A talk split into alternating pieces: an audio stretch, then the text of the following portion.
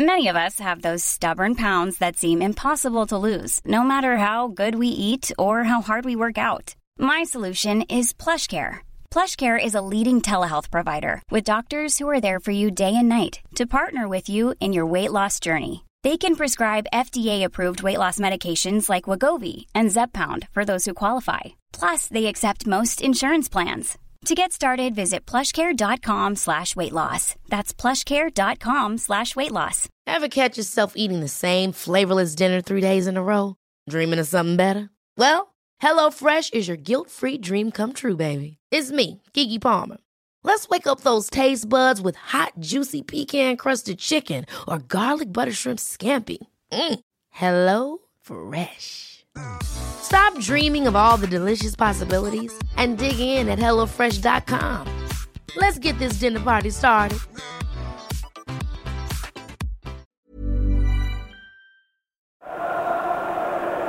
Hung up by Merson. In comes Linighan on the far side. Well, David O'Leary gets himself and the ball out of the net, and Arsenal are in front.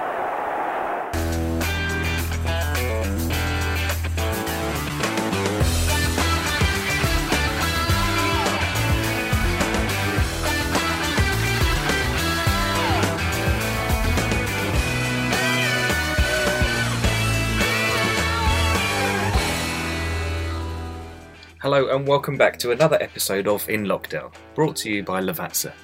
This week's interviewee made more appearances for the club than any other player in history. David O'Leary's incredible Arsenal career spanned 20 seasons, during which time he racked up no fewer than 722 games. At the end of today's episode, we'll bring you details of next week's show, as well as reminding you how you can subscribe and leave reviews and ratings.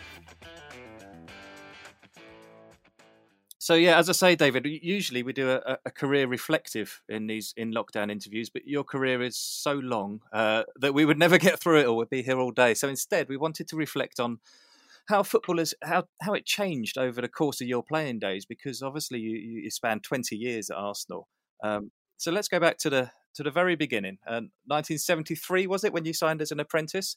Um, yeah, I mean, I signed in '73, and it's funny. I, I laugh at um, when you go around the stadium, David O'Leary, 18, you know, has me 75, I think, in the stadium. That, uh, but um, I, I, signed and joined Arsenal in 73. Um, but I'd played already uh, before I was pro, you could say, in the team and that. So I, I came in, I came and signed in the um, the May of uh, 1973, and I actually finished that cup final um, the May 1993, if you remember the second replay, the replay of the Sheffield Wednesday FA Cup final. So it was re- it was exactly 20 years uh, that uh, before Arsenal sussed me out and kicked me out. Let's go back, as you say, you were 17, you made your debut. Um, very young for a, obviously for a defender as well. Did you did you feel ready at the time? Did you have any self doubt at all, or were you full of that sort of teenage confidence that, that you have? I was 17 in the May and it's it's August, so you're just, you know, a few months in, so you're very young, 17 year old. And uh, Peter Simpson was injured and I think maybe, I can't remember, maybe a couple of others who could have filled in there. And um, they felt like uh, I could play. Was I shocked? Yes. You know, I was expecting maybe towards the end of that season, if I did well uh, through the season, that I might get a debut or something. You never know like that. Uh, so I wasn't expecting it, and um, I was absolutely delighted to get it. Um, and I had a lot of nice people who helped me. Um, you know, Pat Rice is still a great friend there. Played it. People like Sammy Nelson, Terry Mancini was great to play alongside as a young person there to help the great Liam Brady was in front there, many Eddie Kelly, Alan Ball. So there was many good people, George Armstrong. Uh, it was a tough game. Um, I was back with the club there to Burnley, and anytime I go back, I kind of reminisce to myself, it all started here. And uh, the ground really hasn't changed much um, in, in, any way. And uh, I can always remember probably a few things. Bertie Mee bringing my dad in um, to the kind of the dressing room afterwards. I never knew he was there, and it was typical classy uh, Arsenal to get him over and see me make my debut. So I was absolutely delighted that I could share that with him. When you were told before, was it the night before the game? Can you remember when? When did you know that you were about to make your debut?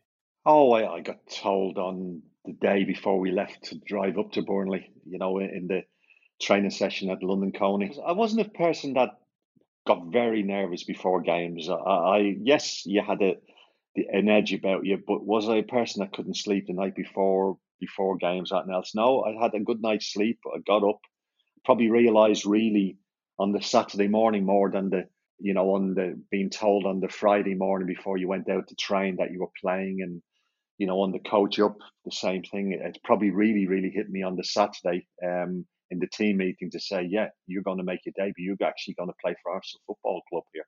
I presume, you know, play one game or a couple of games and that'd be it. But I think I played the first 40 games of that season um, before I got injured, which I look back now and I, I, I can't believe that was possible. No, it it does seem. I mean, it's obviously very unusual for a player of that age to come in and just then keep his place in the team. Did you feel like you were learning on the job, or did you feel ready? Yeah, and people were kind of Bertie Mee kept saying to me, um, "Are you feeling okay? You bit you tired or anything else?" And I was going, "No, I feel fine." I don't think they could believe it either, and they were trying to check out, uh, "Was I okay? Are you still feeling well?" Because I seem to be getting better as the more games I played without sounding that. I wasn't getting tired or looking tired, um, but I think I got a, a hamstring injury at the very end of the season because of fatigue, if you know what I mean. Yes, I felt when well, I felt a little bit weary at the very end of that first season, but um, I thought to myself, God, uh, I've enjoyed this. I've liked this. I've played with good people who looked after me well. It was a very tough league to be involved in um, a very physical league in those days at that position compared to what it is now. And um, but got through it, and uh, I was immensely proud that the amount of games I uh, got through that season. Yeah, so you established yourself really quickly as, as part of the first team and as an important part of the of the team. Um, what was it like as a young professional footballer at the time? Um, was it a glamorous profession back then? Because obviously we now we look at all the the glamour that surrounds the Premier League. Back in the mid 70s, how different was it? Oh, the game has changed completely. Um, yes, you had to, as an apprentice growing up, you had your duties to clean the, you know, to clean the dressing rooms, to clean the football boots, um, all that, all that type of stuff was expected of you, and it was par for the course. Did it do me any harm? No, I think it was, it was good for me, and good for anybody that that did do that. Now good God, everything is done, you know, at such a young age. Um, I think you're awarded far too quick at a young age now. What can you do about that?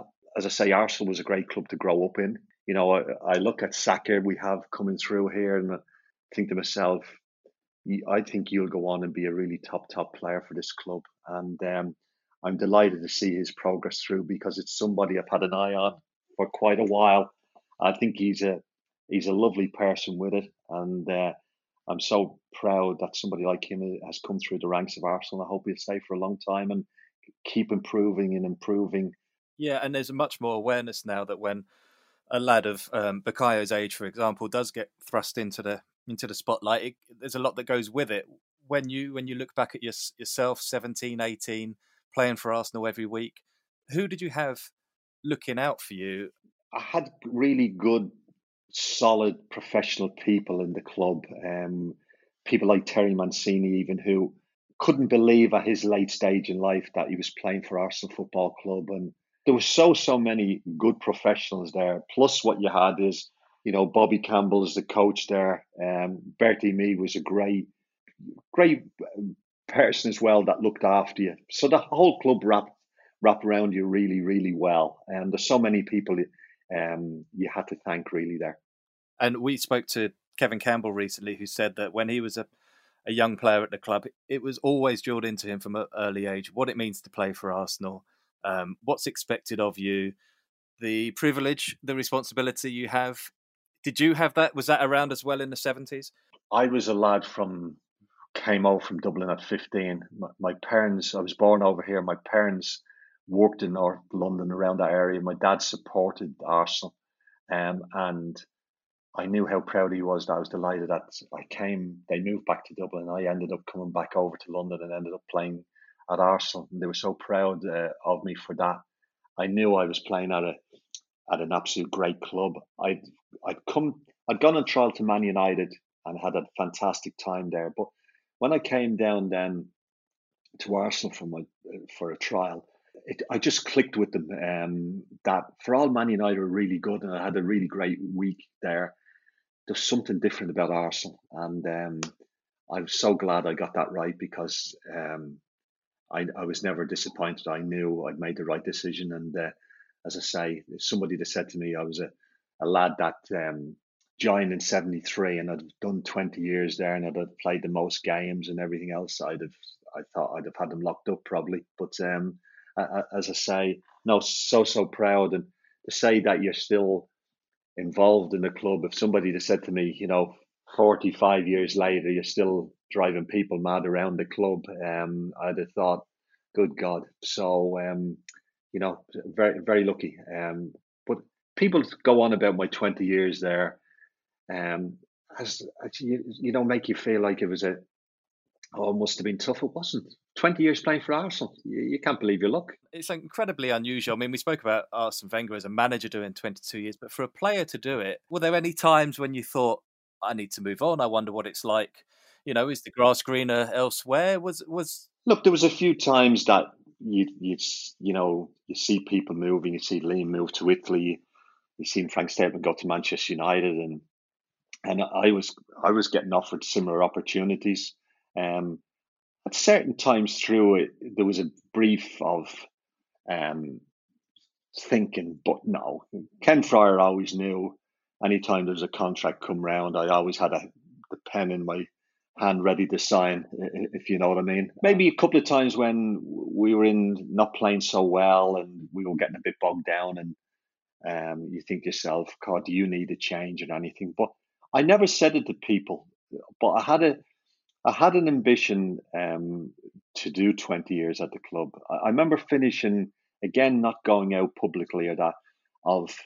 Um, there was a couple of things I remember at the time, and everybody was celebrating I remember people after I'd done 10 years there and were saying, oh, how good and how time, how quickly it had gone. And I thought to myself, I think the way uh, I, the position I play in, I think the way I'm lucky with injuries, the way I keep myself fit, I can do another 10 here. And I, I was quite determined to do that. And the other thing I, I wanted to do on a private ambition was I remember getting playing 600 games for Arsenal and people saying like you, you're up now with say George Armstrong who went into the 600. I, I had something in my head that just said to myself, well, I want to go into the 700s and have somebody say to me, nobody in the Arsenal history has ever gone into the 700s. And I had that, that drove me on as well as a private ambition to do. It's incredible ambition, isn't it, to set yourself that sort of target? So when you did eventually um, break the record, it was well, it's Geordie's record that you you took, of course, who played in your debut. Yeah, your yeah. 622nd game would have been the record. Um, so that was something that you had targeted, something you had earmarked, and so to get to that day, must have been a very yeah. Special... And honestly, and I, can, I remember coming home that night feeling so proud and how the club uh, honoured me uh, with the presentation and everything else. But I remember saying to my wife, I want to do go into. The, I want to play seven hundred games, and she, you're you're mad. You, you, you know, just we don't enjoy them. But I said no. I I, I won't put the say that out I put myself under pressure. The pressure will put is will be in my own head, and when I achieve it, I'll be able to say to myself, "You've set yourself something you wanted to do.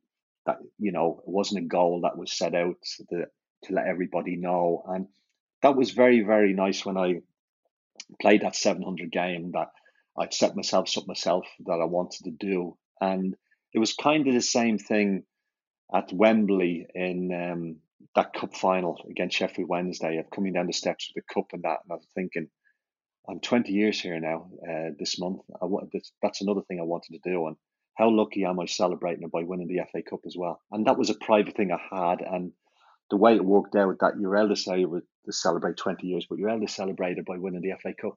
And I think, as I say, a little bit earlier in that same year, we beat Sheffield Wednesday in the uh, Coca Cola. And, um, you know, there are little private things that you're eldest saying to your head, congratulate yourself on. Yeah, because it's one thing to have a 20 year career, but to do it at the top to play for um, and to win trophies throughout that time. You know, under under Terry Neill, then again under George Graham. You had to keep improving, didn't you, to stay at that level? Well, as long as I looked after their gardens well for them, all their gardens were maintained and their cars were well washed and cleaned and everything else. So kept kept them all sweet. But look, that was that was the thing with Arsenal. It was, was good. Of I enjoyed the the pressure as well. That's what got you there. Was that um, you had to keep performing if you wanted to survive at Arsenal Football Club, and it kept you being consistent. Now I've seen a lot of really good players come and couldn't cope with the expectation of a big club, and I always even say now people who are you know when you buy a player, um, you've got to suss his mentality as well of can he come and deliver week in week out because the big clubs it's about that not doing it uh, have one great game and then rest on your laurels for a few. It's you perform, the game was over, you move on, and you're expected to perform for the next game, and that keeps you on your toes at the big clubs. Certain people who, through no fault of their own, who are good players, can cope with that mentality, and it takes that. It takes a special player to play at the Man Uniteds, to play at the Arsenals, to play at the Liverpools, to have that expectation thrown on them uh, week in, week out, and that's it's not just about buying a player for the club. If you're going to for those type of clubs you've got to really try and understand their mentality or can they cope with that pressure and expectation? Hiring for your small business? If you're not looking for professionals on linkedin you're looking in the wrong place that's like looking for your car keys in a fish tank linkedin helps you hire professionals you can't find anywhere else even those who aren't actively searching for a new job but might be open to the perfect role in a given month, over 70% of LinkedIn users don't even visit other leading job sites. So start looking in the right place. With LinkedIn, you can hire professionals like a professional. Post your free job on linkedin.com slash achieve today. Hold up. What was that? Boring. No flavor. That was as bad as those leftovers you ate all week. Keke Palmer here, and it's time to say hello to something fresh and guilt-free. Hello Fresh. Jazz up dinner with pecan-crusted chicken or garlic butter shrimp scampi. Now that's music to my mouth. Hello Fresh. Let's get this dinner party started. Discover all the delicious possibilities at hellofresh.com.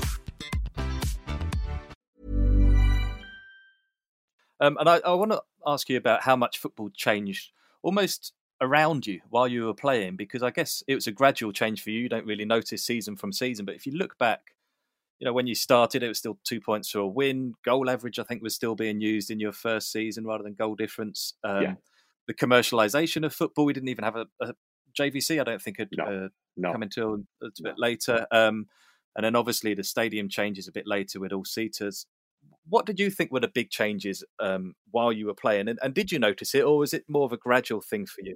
No, there was change. I mean, when JVC went on our front of our jerseys, that that was like, good God, you know, we never thought we'd ever see anything like that on an Arsenal jersey, and commercials and the way they came in, amazing. I think that I think the game. There's a lot of good things that's come, and there's a lot of bad things. I think the good things from the days of progressing through was I think the one point and the three point thing is good. Um, I think it rewards you to to go out and try and attack and win a game um, because the reward is there. I like that idea. I like the idea of uh, when it came of not the slowness of passing it back, killing the game off, letting the goalkeeper pick it up. Uh, uh that way was, if you look back at the old games, that that you the game becomes so ploddy and you could run the clock down doing that type of thing. Um, I think of, you know, I look at the the battles, and particularly the skillful players, um, the midfield players, the, the wingers, the way they used to get kicked up in the air and nobody got a yellow card for it or anything. A booking, you probably had to uh, nearly assassinate the person before you got a yellow card. And I think that's been great that the defenders have had to be more defenders instead of being so crude and the skillful players are being let show their skills off amazingly better um, and being protected. Against that, I think the things I totally dislike is the way the players go down so easily now. It's frightening. Um, that that's that's an absolute thing that drives me mad. The way they feign injuries is absolutely uh, shocking. the other thing that drives me mad, if you want to take it really up to date now, is the VAR. It just, uh, I sit in the stand now when we when Arsenal score a goal, and I think to myself, "God, I jump up now, and I tend to not jump up now anymore yeah, now because I think scared to celebrate. I'm I'm scared to celebrate. Um, I cannot believe fingernails are when we, you know, to disallow goals. I just think that is just not right. Um, of that way, it's it's too fine a margin of um, of of that. I, I, I, was all for it, but at the moment, I think it's it's just ruining the re- instant reaction. That that's the part that's you know when we were talking about it coming in, we never talked about that part, and it's killed that part off because we just wait, we look. Oh, can we celebrate uh, of it? Is it going to be taken away? Um, I like the idea of though if somebody's done something vicious to somebody else or that that's yeah you can be punished for it because it, you should be punished for it but uh, as i say on the goal part of it uh, I, have been very disappointed. I think it's ruining the game personally. So what was your what would you say was your favorite era to play in? If you could go back to one season and you thought yeah this is this is how football should be. Favorite era to play in? Um, i think as the game was going on um, in the later times, my, the game was getting better and better. Uh, so I, I, I, for all I enjoyed all the years, I, I, think the years of when I was finishing was probably the best years, um, because I think the things that were getting implemented were only going to be better for the game. And so that was the, the Premier League era. Was yeah. your your last season at Arsenal? I know you carried on after that. But did you was that a big change? Do you think a big shift? It's sort of the, that's when the showbiz came in, isn't it? I don't think you could put any better. Uh, that's when the showbiz came in, and that's when footballers started to become instead of back page stuff, um, creeping onto the front pages of newspapers in, in ways, um, and we become very celebrity. And then w- w- the thing that has changed the ballpark just unbelievably is the money side of things. You know, when, when Arsene Wenger, I remember him saying to me that when, when he came to Arsenal, you know, there was one player on by far the highest money, say, uh, and that you thought that was extraordinary. But now that that's uh, per year, that person now, there's people earning far more than that per week, if, if you know what I mean. That's that's how the game has changed ridiculously. I think the game has swung far too much to the player I think it was totally the other way. Not the players' faults, the, the money's, uh, you know, good luck to them. So, do you think the game has changed more since you retired or during your career? In, in those 20 years when you played, uh, more than 20 years after Arsenal as well, were, there, were the changes as drastic then as they have been since? I think the most noticeable has been since I retired. I think there's been a lot of radical changes since then, like the science in the football side of things has gone immensely. I feel the players are more delicate now than when I was. Um, yes, um, I know what you mean. I think they're because we've got that many gurus behind the scenes. Uh, you know, sports scientists, they have assistants. Then there's psychologists, they have assistants.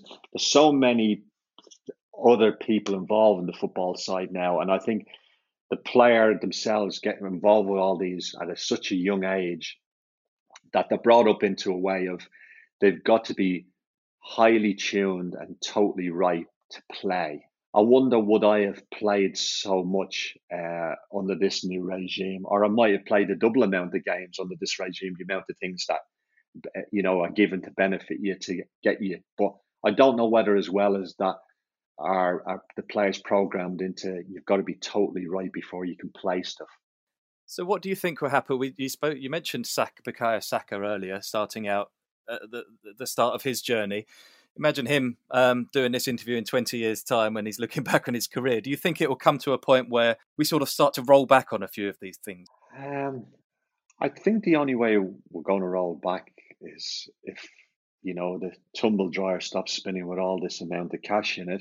Um, you know, what drives us forward is TV money, which is, you know, the where it was in my day, it was creeping up to where it's gone. You know, Sky getting involved in BT, and you see the Premier League rights around the world. To me, that's the only time if if those people don't want football, um, you'll get a correction in it um, financially. But who's to say then if these those people pop out, the Amazons and somebody else come in and take it to the other next level again? Um, yeah.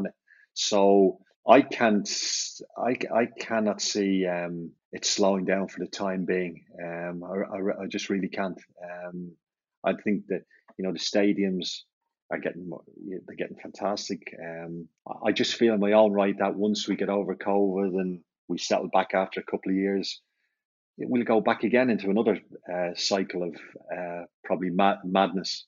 Okay, we can just finish this section by talking about your your record. We did touch on it that game at against Norwich at Highbury, which was a was a crazy game as well in itself, wasn't it? The um, was it four three in the end? Cra- crazy game, and uh, I thought to myself, "Good God, what a game! What a way to celebrate your day! All right, absolutely, absolutely mad, exciting, great atmosphere." And you scored as well. Well, yeah, good God, uh, I, I, was deadly from about two yards out. That was my forte, definitely, um, and it was all happening. It was great atmosphere. Um, you know, Highbury gave you that. It was very enclosed. A lot of people were involved. I mean, when I started off, you know, it was 56,000 some, for some of those games um, that way. And it was, you know, we think people remember a bit now, and that game was 38,000, I think, at, a, at the Norwich game. But I remember when there was nearly 20,000 more in there, and the atmosphere was just unbelievable uh, in, in the place. Absolutely unbelievable. The night football, the atmospheres in it um, were just amazing. You look up at that North Bank, and the amount of people in it was just phenomenal. Uh, and as I said, they used to nearly suck the ball into the net for us at times at that end. So, so tell us about the uh, that game as well. What are your memories? Uh, we mentioned you you scored, and then I think it was a comeback, wasn't it, for Arsenal for Lee Dixon to score in the in injury time, and then it it all kicked off in the in the goal net, didn't it? Yeah, I think there was a was there pushing and shoving handbags of you know at ten yards and everything else. I think it was a bit about nothing really in general. But it was the intensity of the match and the atmosphere and, you know, scoring the goals, the whole lot made a very intense match and exciting match and a lively match. It was just a great way to finish off a really great day. You also mentioned the cup final, the replay against Sheffield Wednesday in '93. Just tell us about. So you obviously you, you knew, did you, that it would be your last game going into it? How are those how are those conversations taking place with, with George Graham? George was a great manager, but he, you know, he didn't kind of take any prisoners. Of his attitude was, yeah, you you've done twenty great years at Arsenal, but um, you know, there's no sympathy there. It's time to move on. You know, we believe that uh, you've done your time for us, and that was his attitude. Uh, George uh, was no sympathy thinking, "We'll give you another year, give you another two years." Of if I, if I if I'd have been offered that, do I think I could have done more at the?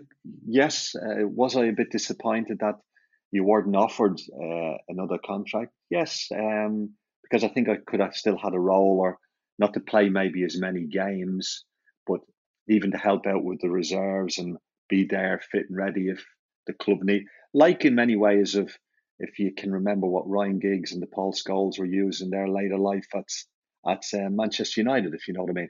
But I, I was very appreciative of George of letting me know, explaining to me, and um, I had, as I say, a few months to look forward to. You know, the la- and I, I said to myself as well. Well, one thing I'd hate to be told that after 19 years, nobody had known, but at least I knew I was achieving some personal ambition in my own head of the other thing I wanted to do was do 20 years at the club you wouldn't have wanted to stay out of sympathy anyway. You you you, you were there on merit uh, the whole your whole career. You, you couldn't have put it better. Um, and I thought that as well. If I don't want to simply vote or to get another year's contract because you've done twenty at the club. No, I think they. I think since I've left, I think a few of them have been handed out at the club all right uh, over the last recent over the last few years in ways. But George wasn't that type, and I wouldn't have wanted that way. And the last game, Wembley was always is a brilliant place if you win. And you know, I remember that Man United game, the way we won there, and the the, the ending and the whole lot.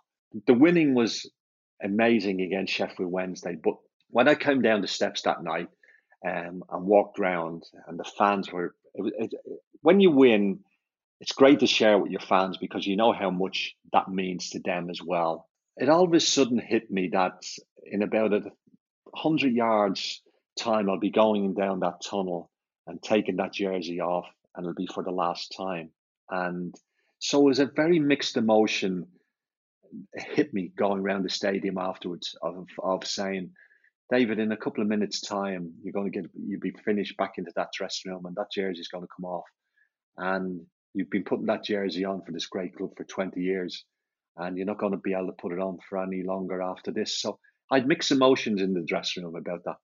Yeah, I bet huge change in your in your life, David. Thanks so much for your time. Today. I really enjoyed really enjoyed it. As I say, we could go on forever. There's so many highlights in your career, but um, I really appreciate your time. No trouble. It's a pleasure. Thanks for asking me, and uh, wish you well. Stay safe, and uh, please God, we'll get back to normal time soon. Our thanks to David for his time today, and there's more to come next week. We couldn't end the interview without asking him about his famous penalty for Ireland in the 1990 World Cup. So we'll be releasing a bonus episode next week in which David relives that remarkable moment in his country's history. To make sure you don't miss it, you can subscribe to In Lockdown via your usual podcast provider. If you could take the time to leave a rating and review as well, that would really help us out. Thanks again to our partners at Lavazza. Remember, if you're in the UK, you can purchase your favourite coffee at lavazza.co.uk. So we'll be back next Tuesday with more from David O'Leary. Until then, thanks for listening.